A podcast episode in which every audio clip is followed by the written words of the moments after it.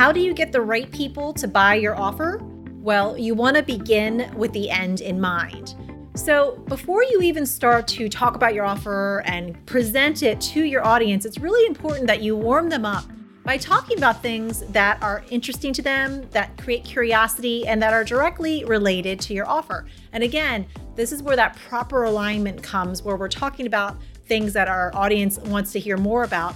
And then the next natural step, if we are helping them solve a problem, uh, our solution is the offer. But where there's a disconnect is sometimes when we're putting out content on our social media channels or in our list builders that's talking about one topic over here, and then our offer is totally related to this other subject, and there's no connection there. There's a big gap, and we definitely don't want to have any gaps with our messaging. So, as you're thinking about your audience and your offer and how you want to help them, and with that transformation, Think about ways that you can reach your audience and the kinds of topics that would truly be a natural conversation starter, that would create that curiosity, and is a natural lead in to your offer. Uh, when it comes to presenting your offer, it's just the next natural step in the conversation. And you shouldn't feel like you're shifting into a different person when you come to talking specifically about your offer. You're just shifting to a different part of your conversation where you're leading them to a solution for the problems that they express that they're having.